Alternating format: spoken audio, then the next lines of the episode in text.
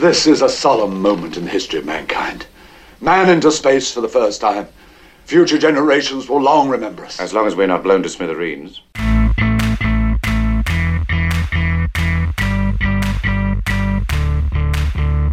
Liberty, my friends! Liberty! Be back as soon as I can!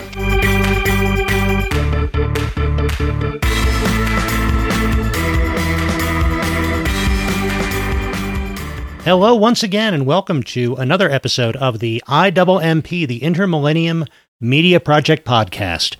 My name is Matthew Porter. And I'm Ian Porter. I'm his dad, he's my son, and we're continuing, or, or closing out, H G. Wells month. Wells, Wells, Wells. I think you made that joke uh, six weeks ago. I did. But, uh, okay. But uh, who knows uh, when it happened in time, though. Exactly. Especially after last episode.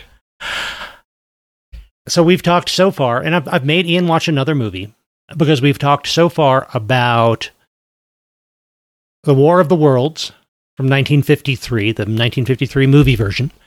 We have talked about The Time Machine, George Pal's nineteen sixty version with Rod Taylor. And now we're going to talk about another movie adaptation of an H G. Wells story from just a few years later, from nineteen sixty-four. The First Men in the Moon. Do you want to retake that, Dad? You said in. I did. The First Men in the Moon. Oh. Oh. I remember you expressing some confusion about that when we sat down to watch the movie also. Yes. I, the, the, that title just threw me. I'd never heard of this H G. Wells story. Sometimes I get to talk about like, oh yeah, I know of this one, or oh yeah, I've seen adaptations. I didn't even know this existed. This is definitely not as well known a story from Wells as either The Time Machine or War of the Worlds. And I did not know about it independent of having seen this movie until, you know, much later. I knew that it was an adaptation of, of H G. Wells, but the movie was my first exposure to this. And and yet the movie is something that I saw several times growing up. Once again, shout out to W A B C T V and its four thirty movie. Uh, that's when I wound up seeing this a couple of times. And it's a very different kind of movie than any of the other Wells adaptations we have uh, have looked at so far. Yeah, this is a very different feel of a story. There were aspects of showing you this that were fun in the way that showing you Capricorn One was fun. Oh, yes. Where Capricorn One, all I had to do is tell you, oh, it's a movie about a mission to Mars, and just let the surprise hit you. Here, the the title art on the D V D and other stuff give it away a little bit if you if you got to see that. But it starts out in what looks like maybe the late nineteen sixties, a United Nations mission to the moon. The first men landing on the lunar surface. Yeah, it it gives me it. The opening is shot in a way that makes me think of the movie Alien. It's got this like proper like submarine quarters, tight ship, space travel thing with all the pads and everything. It's got these people with all their like national flags on their suits, you know, performing things, doing airlocks for the moon, I, and a decontamination sequence. That was interesting. I thought that was very thoughtful. Decontaminating the astronauts as they were leaving the, I mean, the landing I, craft. I guess if you want to study what the, what's coming back with them, but who or knows? Or just I, maybe they are concerned there might be some lunar biome they don't want to uh, to contaminate. Yeah. Very thoughtful. Yeah, but they send people down, and they're exploring around, and they find, tucked into a pair of rocks, a small British flag. There's a Union Jack on the moon. And a note claiming it for the Queen, written on the back of a, of a court summons. And this summons that the, the declaration has been written on the back of is the only information they have about who might be related to this. And there's some wonderful bits with the, the astronauts from the U N mission not really wanting to radio back to Earth about this because it's going to sound so crazy. And it honestly, it, it it set me up for something that was like a a spy thriller in some ways, as, you know, we immediately cut to, like, NASA agents, like, like space agency agents and NASA people, like, trying to show up at British courthouses to find old documents. International space cops. Yes. Going all over Britain, trying to track down the people who are in the places that are mentioned in this this legal summons from a hundred years ago. It felt like something you'd send Lady Penelope of the Thunderbirds to go deal with. Very much, very much. And then they meet this guy at the courthouse, and he's a little too goofy. My feeling about the tone of this film just started to shift, and I'm like, I'm not.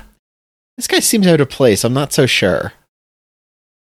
And then we go meet the guy he remembered in this old, uh, like, I can't even tell what it was supposed to be. It was like a, like an apartment complex, like care facility kind yeah, of thing. I think it's kind of an elder, elderly care home. Yeah. But this guy has this very, very cluttered room with a telescope in the corner kind of thing going on. And he's a little kooky. And I start to immediately have a, oh, this movie's going to have a very different tone than I thought kind of feeling. Oh. Because then we get to the flashback. So once again, it's a movie that's bookended by a modern day story. But the flashback is all of what happened back in the Victorian era. And this is absolutely pure... the absent-minded Professor Flubber kind of tone vibes for the rest of this ride. I'm telling you now, it really is. It it quickly you quickly realize it's a a romantic comedy with super science. Yes, and and the the the absent-minded scientist is not the main character hero kind of role. No, he's the neighbor. There's this this writer who is playing a little fast and loose with his money and his creditors. Well, these days he's t- saying that he's a writer, but he doesn't seem to have written a word. He also seems to be an entrepreneur because he's put some various investments into, like, army surplus boots, and that hasn't gone anywhere. I'm not quite sure he knows what he is. Yeah. Except that he doesn't want to actually work a job.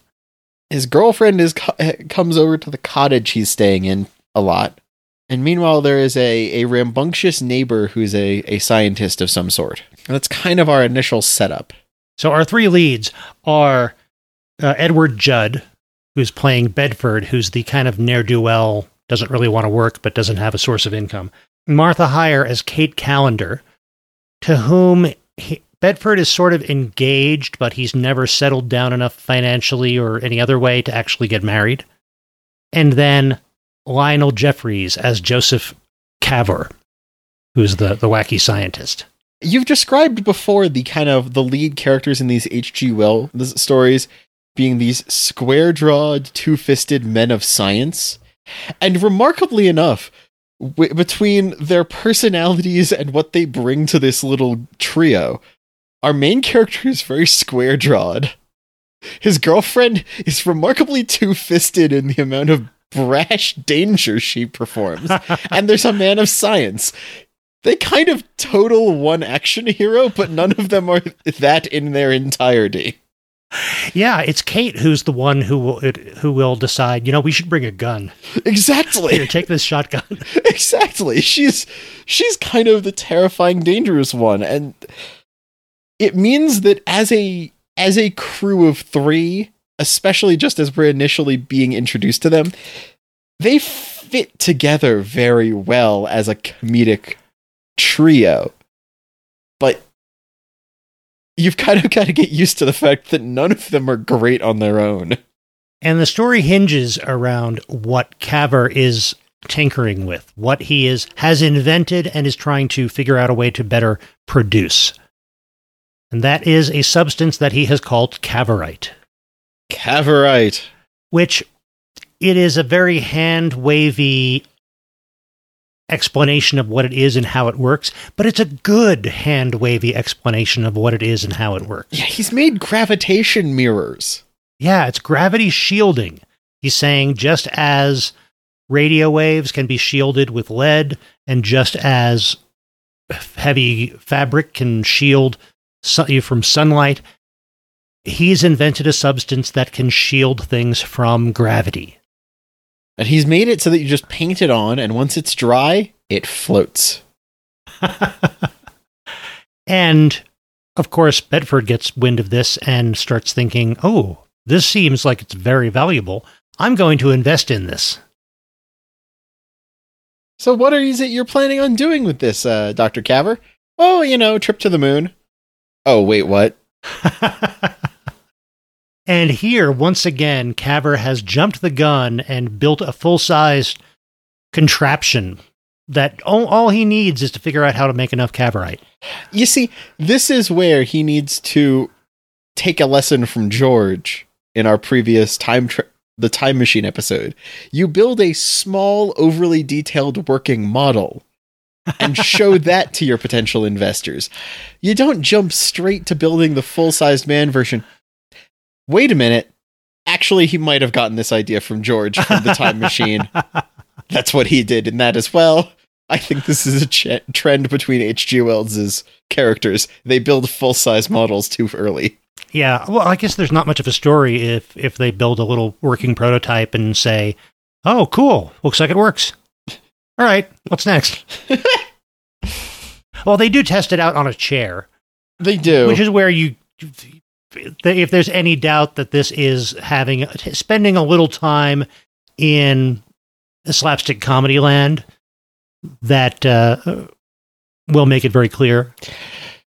Are you a fan of the uh, Willy Wonka and the Charlo- Chocolate Factory movie? Did you like the fizzy lifting drinks scene? You want a movie of just that? It's going to be that. But I like the contraption that, that Cavor has made. It's, they call it the sphere. It's a, a ball of, uh, uh, of interlocking plates, but it's covered in shutters or, or blinds, and the blinds are painted with Cavorite. So by closing and opening different blinds, different amounts of the ship are shielded from gravity. It's almost, it's kind of sailing, where he's like riding the gravity waves from Earth and then being pulled in by gravity waves from the moon. Yeah. It's kind of a neat idea. It's it is actually a very clever way to like propel a device in that way. And and he's got the entire thing like studded with railway stoppers. So it's this giant ball with these giant stoppers for them to land on.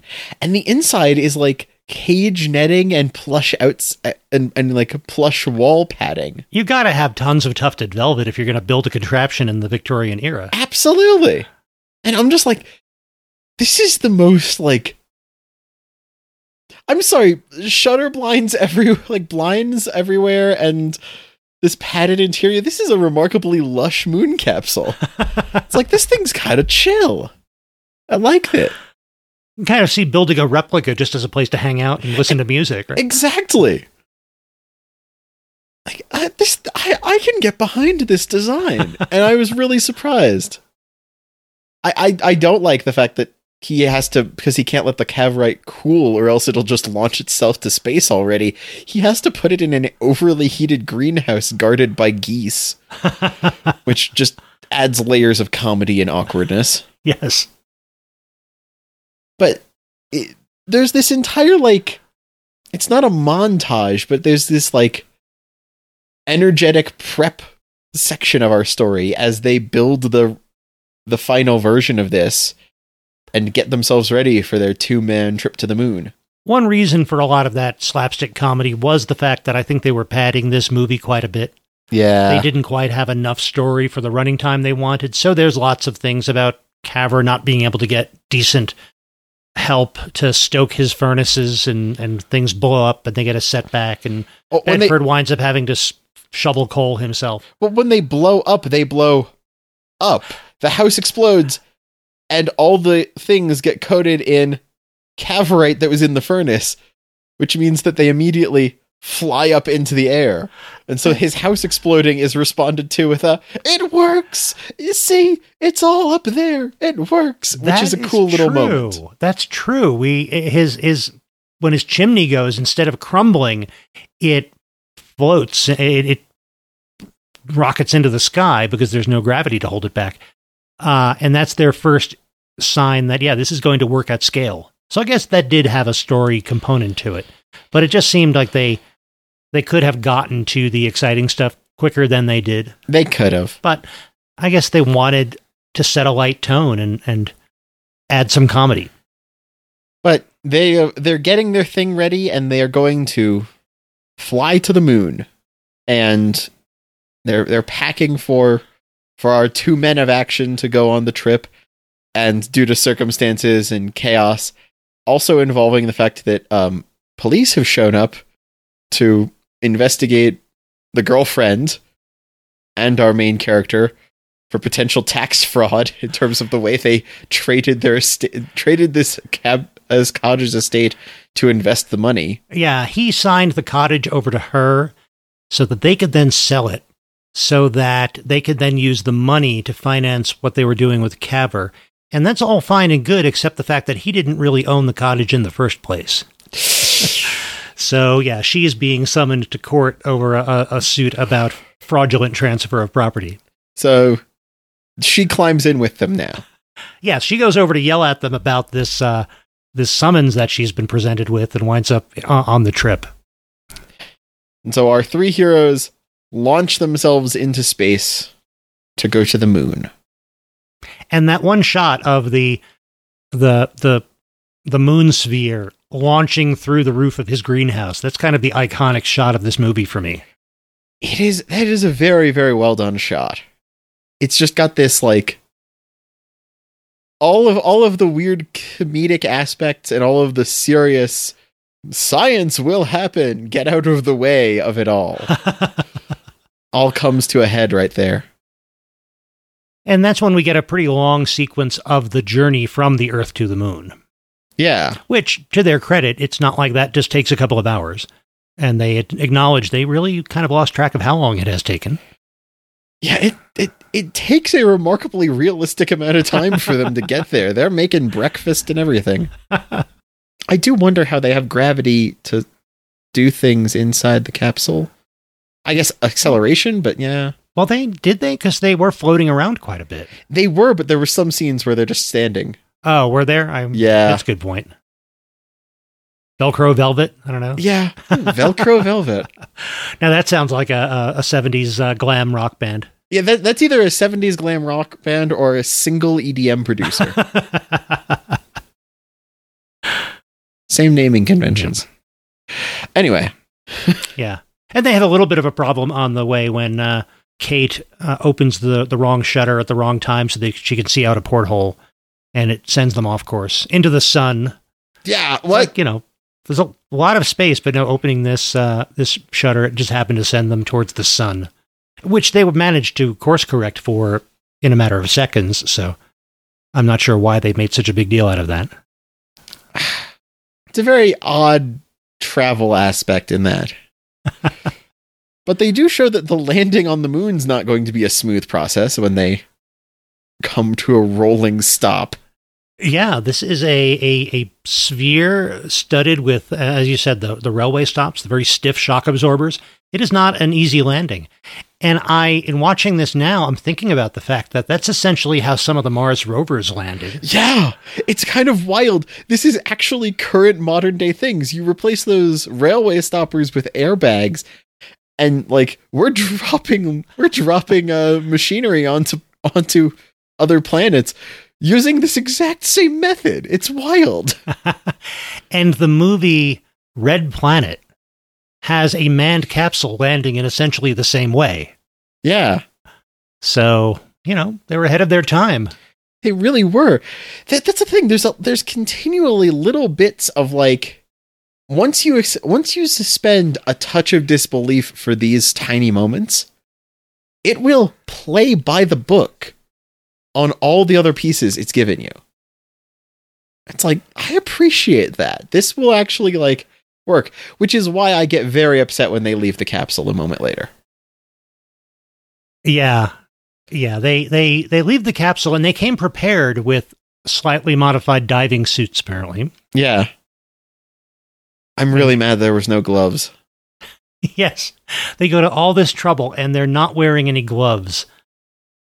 I mean, I can understand you want the actors to be able to pick stuff up on your movie and everything else, but you played by the book on science so right for so long, and I just looked at that and said, they're dead.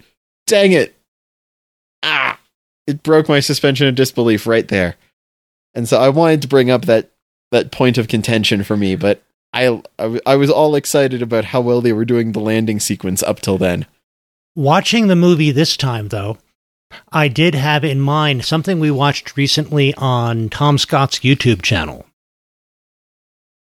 Oh? And that was the lunar spacesuit designed by the inter- the British Interplanetary Society. Oh! Remember that? And it was... Yeah! I'm not saying that it was a a diving suit, but there were aspects that reminded me of what we see here. So that was kind of fun. Yeah, there was stuff that was on that same sort of level. It does have it does have some similarities to that. It it's it's period appropriate space travel.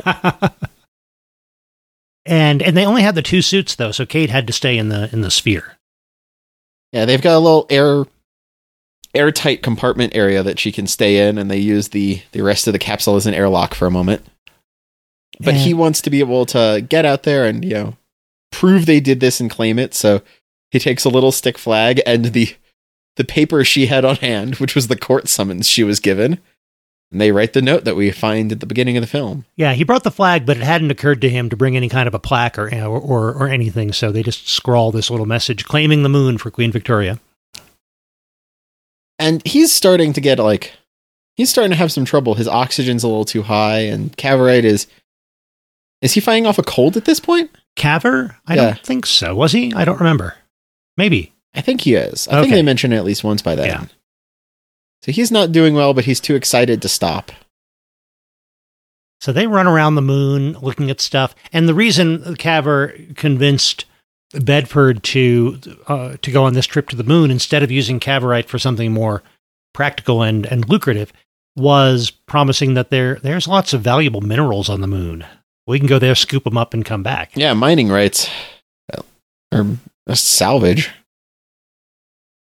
And it's shortly after this that you learn why the title is what it is. Yeah, we've had it transition from the the dramatic kind of space spy movie at the really early bit to this kind of slapstick sci-fi comedy.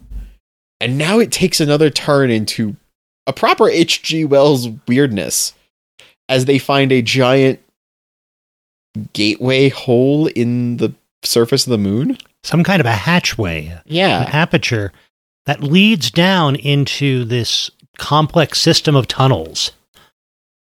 With a breathable atmosphere in it. Yeah. And inhabitants. Moon people! There's moon people in here! There are moon people. Well, we're calling them moon people. They're very insect-like. Yeah. And they seem to behave in a very hive-like kind of, of manner. And these are the Selenites who, who drive most of the rest of the plot. Yeah.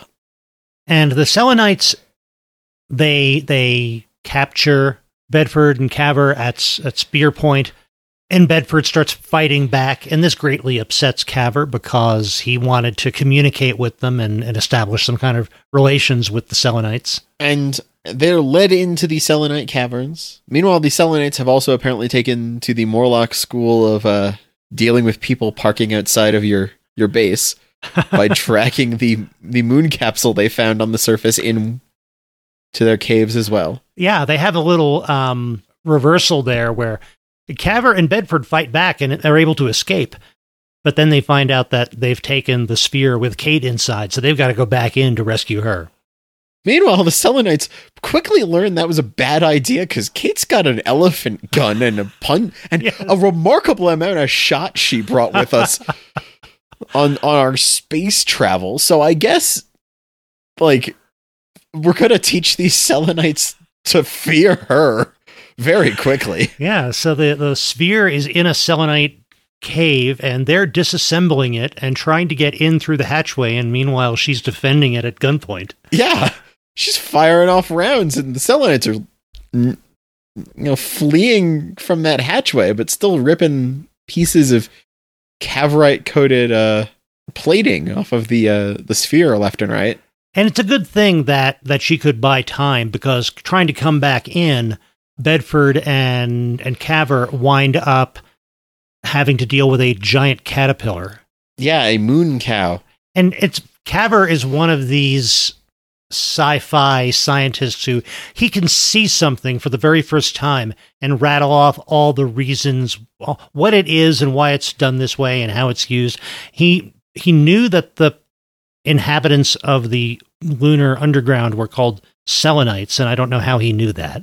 Yeah. Uh, he immediately knew that this was a giant creature that the Selenites raise for food like we raise cattle. Now, I suppose he could be making all this up, and what is Bedford going to say he's wrong? I don't know. Exactly. But this is where some of there's excellent Ray Harryhausen work of these. Yes, dr- Ray Harryhausen did the effects for this. Harryhausen did the effects, and honestly, like, it is, this is pure Harryhausen magic in terms of, like, these scale model worm things being superimposed to be these gigantic things, this terrifying, you know, snapping jaws kind of effect. Is there, if there isn't a giant stop motion monster, was Harryhausen really involved? Probably not. So I'm glad we saw the giant caterpillar. And apparently Cavor was right, because the Selenites show up with an electric cattle prod gun type thing and eventually subdue the giant caterpillar and uh, remarkably cleanly dis- disassemble this creature. Yeah, right down to its skeleton. Uh, that its caterpillar skeleton Cal- with cat- its little mandible bones. It's like that. That's not how. Uh, it's not how this works. But maybe, it looks cool. Maybe this is how this works. We're on the moon. I in the moon. I don't know. It, that just that just hurt a little again. I'm like, they, they have no gloves and this thing's got bones. I, I I'm starting to lose it, Dad. It's like those spider skeletons you can see on Amazon around Halloween. Yes, but then um, no, no, the spider skeleton looks like a spider. Yes.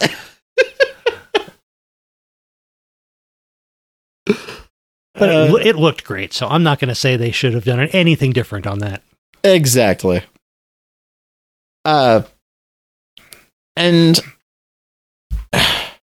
from there, uh, our heroes kind of get split up, because Cavor and Kate both get captured and start to talk with the Selenites via crystal translator machine and and such. Meanwhile, our our hero is is bravely fighting his way through, trying to find them. And there appear to be different groups of Selenites. There are the drones, for lack of a better term, that we saw are wielding spears and skeletonizing caterpillars. But then there are ones that are more intelligent and use more complicated machinery and learn English. Learn English by by using a thing to replay the tirade of insults Kate is throwing at them and start to break down how human speech is formulated via doing so. I, I applaud you. That's a clever way to learn a language. But you know, they start kind of telling us about what they're doing a little. They want to, they want Cavorite and they want to understand it. And the rest of the movie is kind of this tension between Bedford, who just wants to escape, with Kate, of course, and it doesn't care how many Selenites he has to fight along the way, and Cavor, who wants to communicate with the Selenites, who wants to learn about them, who wants to teach them about Earth and humanity. And Cavor eventually winds up with like an audience with the Selenite leader. Yeah. Well, they start to realize Cavor is like the smart one of the group. He's this scientist. He has this information. He can answer stuff for us. And that means their leader wants to talk with him. And as we've seen before, he's somebody who's eager to talk. He's happy to, he say he, he'll say he doesn't want to be interrupted, and then he'll prattle on about whatever he's working on. So he'll tell this Selenite leader whatever the leader wants to know. Exactly. And so You know, Bedford was able to get Kate back and they get off, but Cavor is having this very long discussion with uh, with the leader, where he winds up like trying to explain the concept of war. Yeah, they kind of get to that very quickly. Yeah. They get they get from the fact that there is no one single leader among humanity, the way there is for the Selenites, and that quickly turns into this discussion of, well, no, we don't get along, and we have war against one another, and, oh, tell me more about war, Earthling. There's something very Leeloo Dallas in The Fifth Element, looking up all of humanity and hitting upon entry W. Like, just like, wow, we got we got to this devastating topic very quickly. Oh. Sorry about that. And almost as a brilliant, like, first-hand example is him describing war, describing how humans will fight each other, and then in marches Bedford, like, just absolutely laying waste to Selenites in his path as he's like, come on, Cavor, we've got to go. It's like, you just knocked out twelve guys. I don't even know if you knocked out or killed them. I know, but we've got to go. It's like, thanks for proving my point. Yeah, he has just plowed through Selenites like, you know, John Carter in a waistcoat. Exactly. And rescued um, Cavor from what, what Bedford explains is, this is not an audience, you're on trial. Yeah, so the daring escape is starting to be made. And Cavor says, go on without me. Because, no, he's gonna he's gonna tell the Selenites all about this. He's gonna explain to them us. And so they leave him behind. I I was never quite sure at the end there. Was that simply a choice of on Cavor's part, and he, he always intended that, or he intended that before he made the, the call? Or was it just the fact that they were desperately trying to get the sphere working again and get inside the sphere, and in the end it just would have taken too long to get Cavor in there as well? It's not very clear, but it was it was definitely a, well, go on without me. I'm going to stay here, and it was it was pretty well shot, that whole conflict, as as a lot of the conflicts and the little fight scenes were. They were well, some of them were pretty well shot. Yeah, once we get into the caverns, it's a very very nicely shot kind of dramatic piece there. Uh, so yeah, Kate and Bedford are the ones who escape, and this is where I think the weirdest part of the movie is. Because they got back to Earth, and then we cut back to our framing device. And the human uh, U N Space Force has just found the same caves that were being described in this story. And they find that the entire Selenite population and all of this civilization have perished. Because they all caught Cavorites cold. And it ends with the, well, he did have a very bad cold joke. And I'm sitting there staring at this, realizing that we just War of the Worlds to the Selenite population in the most, like, we didn't wait for them to come to us. We went to them to do it this time. You can't reuse the twist, and doing it here kind of hurts. What? It does a bit, doesn't it? Oh my goodness. And for some reason, and the the the, the people in the modern day framing at the end, they're watching television footage of the moon mission. And for some reason, the caverns are all collapsing now that people are there. I do like how we get to see uh, video footage of our uh, spacemen barely escaping the rubble falling. From a T V camera, and I'm just like, I hope well, that was a remote camera. Same. It's like, wow, we just lost a cameraman, didn't we? Oh, oh great. Yep. So that's kind of how it wraps up. It is. That's that, how this movie ends. Bedford finally got to tell the story of what they had done and had told no one. And uh, and apparently they got back to Earth, and he and Kate married and lived their lives, and Kate passed away a few years earlier. And um, now it's all coming to light. And and yet, and yet, there, we do, when we when they first kind of track down Bedford through the, the goofy guy at the courthouse and all that. The person at the, the care facility where he's living was talking about the fact that he's so agitated and he's always trying to write, write letters to people about the moon. He, he's a little bit off his nut. He's been trying to warn people not to go to the moon. Yeah. All this time. And was very upset when the space cops showed up and he learned from them that yep, there are people on the moon right now. Exactly. And I take it because he thinks that there's the, there's a big group of Selenites there now f- full of information of humanity who are not going to be friendly the second time around. Not that they were specifically friendly the first, but... So it has, I would say, a... It has a dramatic ending, yeah, but not necessarily a satisfying ending.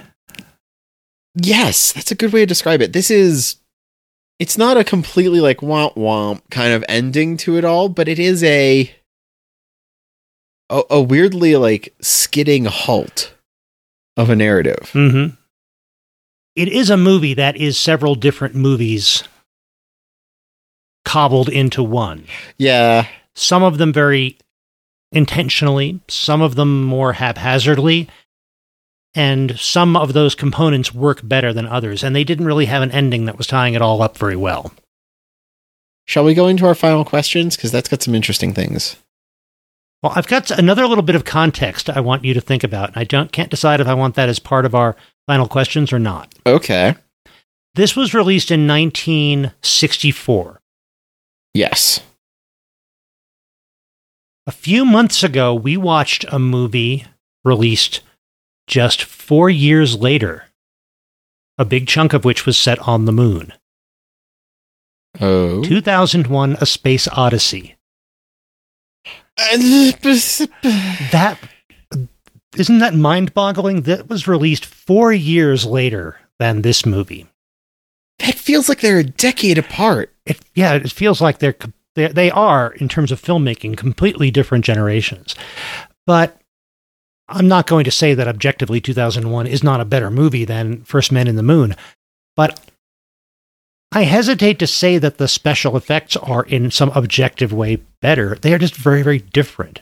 Yeah. There is a big difference between Ray Harryhausen special effects and Douglas Trumbull special effects, like we get in two thousand one. Yeah. And they are conveying different things. Ray Harryhausen's effects are not trying to replicate what something would literally look like in the real world. I think Ray Harryhausen effects are trying to transport you into a different world. Harryhausen's effects and style there give their stories an element of mythological status, not just because of the things he worked on, but because there is something parable-like, there is something primal and a little disconnected. There is something like the metaphor made physical about the way he presents stuff, where, you know, Trumbull stuff is they're showing this, like, here's what it would look like if we actually did it. Harryhausen is... here's what it would feel like if we actually did this. And that's a very different thing to portray. Mm-hmm. Yes. When I watched, when I was a kid and I watched two thousand one, that, it really felt like I was seeing the future in which I was going to live. And that was extremely exciting and extremely energizing and motivating. When I watched a Ray Harryhausen movie, I never felt like, oh, this is real or is going to be real or ever was real, but it was just so much fun to watch as a component of storytelling. It was it was unique.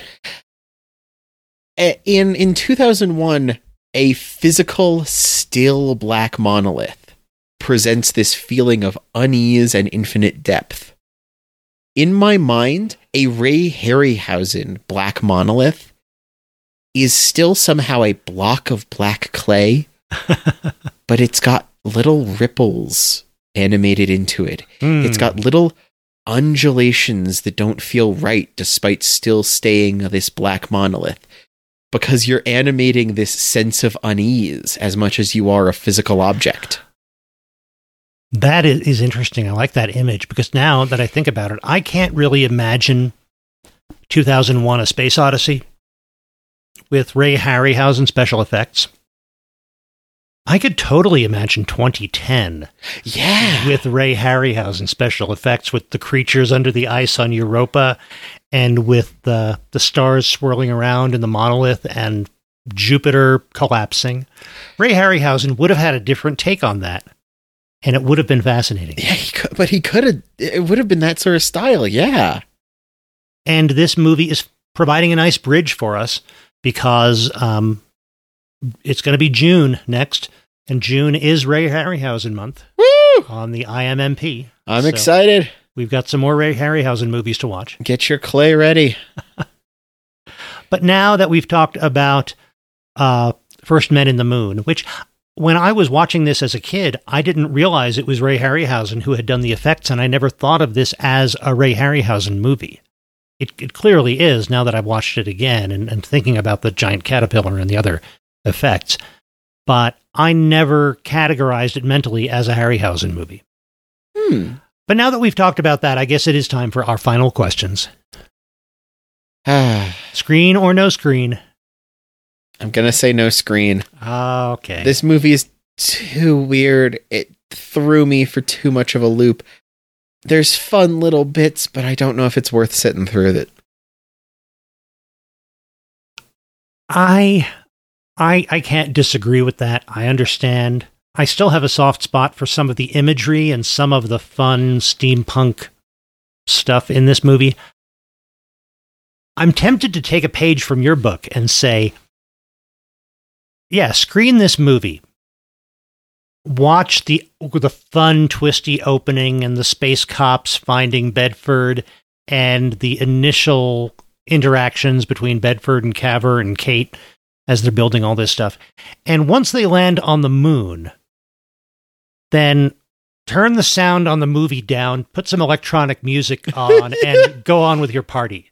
Yeah. And, and leave all the weird, trippy visuals of the Selenites in, in the galleries in the background of your party. Yeah, that that that's a, that'd be a way to show this film. But if you're really saying, you know, should I watch this movie or not? I don't know. No. It's it's hard for me to say no screen, but I, for most people, I would say no. There are better things to do with your time. No screen. Yeah. That brings us to our, our second question: revive, reboot, or rest in peace.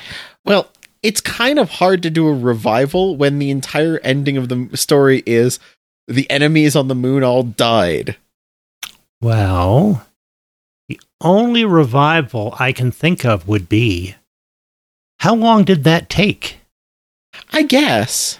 Was Cavor living on the moon with the Selenites for any appreciable length of time? There could be an interesting story of drama and pathos there. Maybe he lived for decades with the the Selenites and taught them and learned from them, and they they were coming to an accord about how to the Earth and the Moon could work together for their mutual benefit and live in peace and harmony and, and achievement. But all the while, something was happening among the Selenites, and more and more of them were getting sick, and their scientists were having trouble figuring out why. That that could be an interesting That'd be story. A, an awfully sad story. It would be. But heck, there's a lot of drama there. There is. Dang it, you pulled a very interesting drama story out of that. Ooh. So I, that would be too depressing to watch, so I'm not going to say that I want to see it. Yeah. The possibility is there. So I, I don't think I need a, a revival. So that leaves us to reboot. And I will say, I think that's what I'm voting for, but not because of anything specific.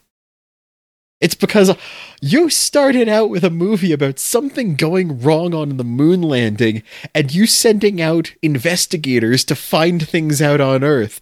And I want my dang space investigators movie. I want my spy thriller about who got to the moon first. You faked me out with this film, and I want the movie I thought I was getting. Where is it? We've got, we've got, we've got a lady with a briefcase and a sassy attitude marching into Brit- into a British courthouse to look through old documents because someone messed up something and it's her job to fix it. And I need that film right now. That was that that got me so pumped, and I just it was just this, it was just a slow slide down the moon sand the rest of the way for me. Well, maybe that would be the revival, would be the, the space cops. Maybe. Maybe there are other things for them to investigate. But yeah, a a a reboot, a retelling that focused more on their investigation, that could have been interesting. It could have been interesting. Now, there is at least one other adaptation that I'm aware of. Oh. A twenty ten B B C adaptation. Ooh. Starring Mark Gatiss. Interesting. So, and I haven't seen that, but I'd be interested in giving that a look. And I don't know... Having not seen it, I don't know whether they took a comedic approach to it, a deadly serious approach, something in between. But uh, still, that'd be interesting to take a look at. Yeah, because there is there's a lot of potential there in the story. Yeah, but it's hard. It would be hard not to. Well, I say it would be hard not to make it a period piece because people actually have been to the moon and didn't find Selenites, as far as I know, unless. Unless you weave into it kind of a conspiracy story where, oh, yeah, Apollo missions did get to the moon and they did find Selenites or the remains of Selenites. That would be interesting. Do it as a, they, the thing that sets it off isn't finding the flag and the note, but finding a Selenite artifact or even a preserved Selenite. And that being a thing brought back from the moon. And then you go on an investigation. And you spend an entire movie where, instead of this flashback telling us the story in a linear fashion, you wind up with someone who's investigating things, and they wind up finding strange reports of something happening in London at this time. Hmm. They find uh, an investigator who found a piece of rock that was with weird properties and this stuff coating it that's been investigated by a couple of uh, research labs for the last few years, but they've never had any success replicating it.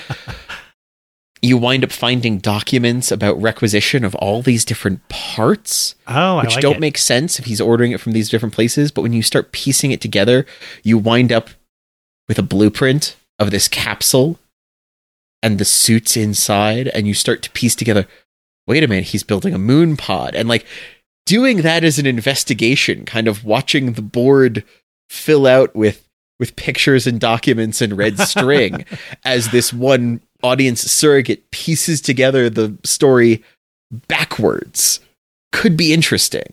Here's something I would want to include, either as the initial trigger or something that's discovered later is, I guess it would be Bedford. At some point, there's like an architectural survey of a house that he owned or had built. And for decades, people have just looked at this and said, wow, this is a spectacular house. It's kind of amazing architecture. And then someone on this survey who is an architect and an engineer looks at it more carefully and says, I'm sorry, but this house is impossible. Yes. This house, it is impossible for this house to hold itself up. We couldn't build this house today, let alone when Bedford built it. Am I crazy or is physics broken?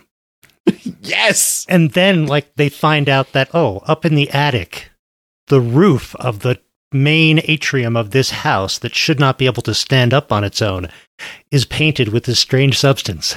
Yes. There's just like a, a like three beams painted with Cavorite just right. holding the entire thing up. Yep. Like a circus tent in that sense. That'd be brilliant. See, there's little things you can do, but you've got to kind of take the way Take all the pieces and twist them and reorganize them. You've got to shuffle this deck of cards yeah. to make a film that would be, that would have the right tension curve and interest curve, in my opinion. The one thing you would have to do, though, is the the the journey of of Bedford and Cavor to the moon would have to have taken place decades prior to the first official moon landing. Right. So it would have to be a period piece in that regard. Yeah, you can't not make it a period piece in that sense. There's there's uh, more strict time limits than we've had in other film stories. But there's interesting things you could do with this. So yeah. My response is reboot. Me too. I think it's it's an interesting enough story There's enough you could do with it. I would be interested in seeing a reboot, and I'll I'll take a look at that B B C version at some point, oh, too. Yeah. So, interesting. We're saying, we both said no screen, and yet we're both saying we'd like a reboot. There's something here. Yeah. There's potential. Right. I, I There's there, there's enough here that the movie doesn't deliver on. Right. So, I'm I'm hopeful. Yep. Maybe someone out there will make something cool of this. Well, in the meantime, there are plenty of other cool things around, including more Ray Harryhausen movies. Yes. So we will be back uh, in a couple of weeks with more tales of media from the twentieth century. In the meantime, Dad, where can they find you online? Uh, you can find me most places. You can find me as By Matthew Porter, so you can go to by matthew porter dot com and find uh, what I'm doing there. You can also find me on Twitter as By Matthew Porter. And Ian, where can people find you? I can be found as ItemCrafting on Twitter, ItemCrafting Live on Twitch, and at item crafting dot com. And you can find the podcast. You can find us on Twitter at I M M P Cast, and you can find us uh, online at I M M Project dot com, and that's where you will find a link to our contact page. Let us know. Uh, how do you feel about Ray Harryhausen effects versus uh, Douglas Trumbull effects? You can also find a link to our Discord. We'd love to hear from you there. A link to our shop if you like t-shirts and coffee mugs and notebooks and all kinds of fun things there. And you will find a link to our Patreon. Thanks very much to anybody who's supporting us there. You help keep the show going. And if you support us on Patreon at the movie club level, you will get a surprise D V D in the mail every once in a while. Something that's going to be on a future episode of the I M M P. You ever wanted to experience what I do of sitting down and not knowing what this movie's going to be? That's what that's for. But thank you very much. Most importantly, thank you for downloading. Thank you for listening. Uh, and we really appreciate it. And we hope you'll be back when we are. In the meantime, go find something new to watch.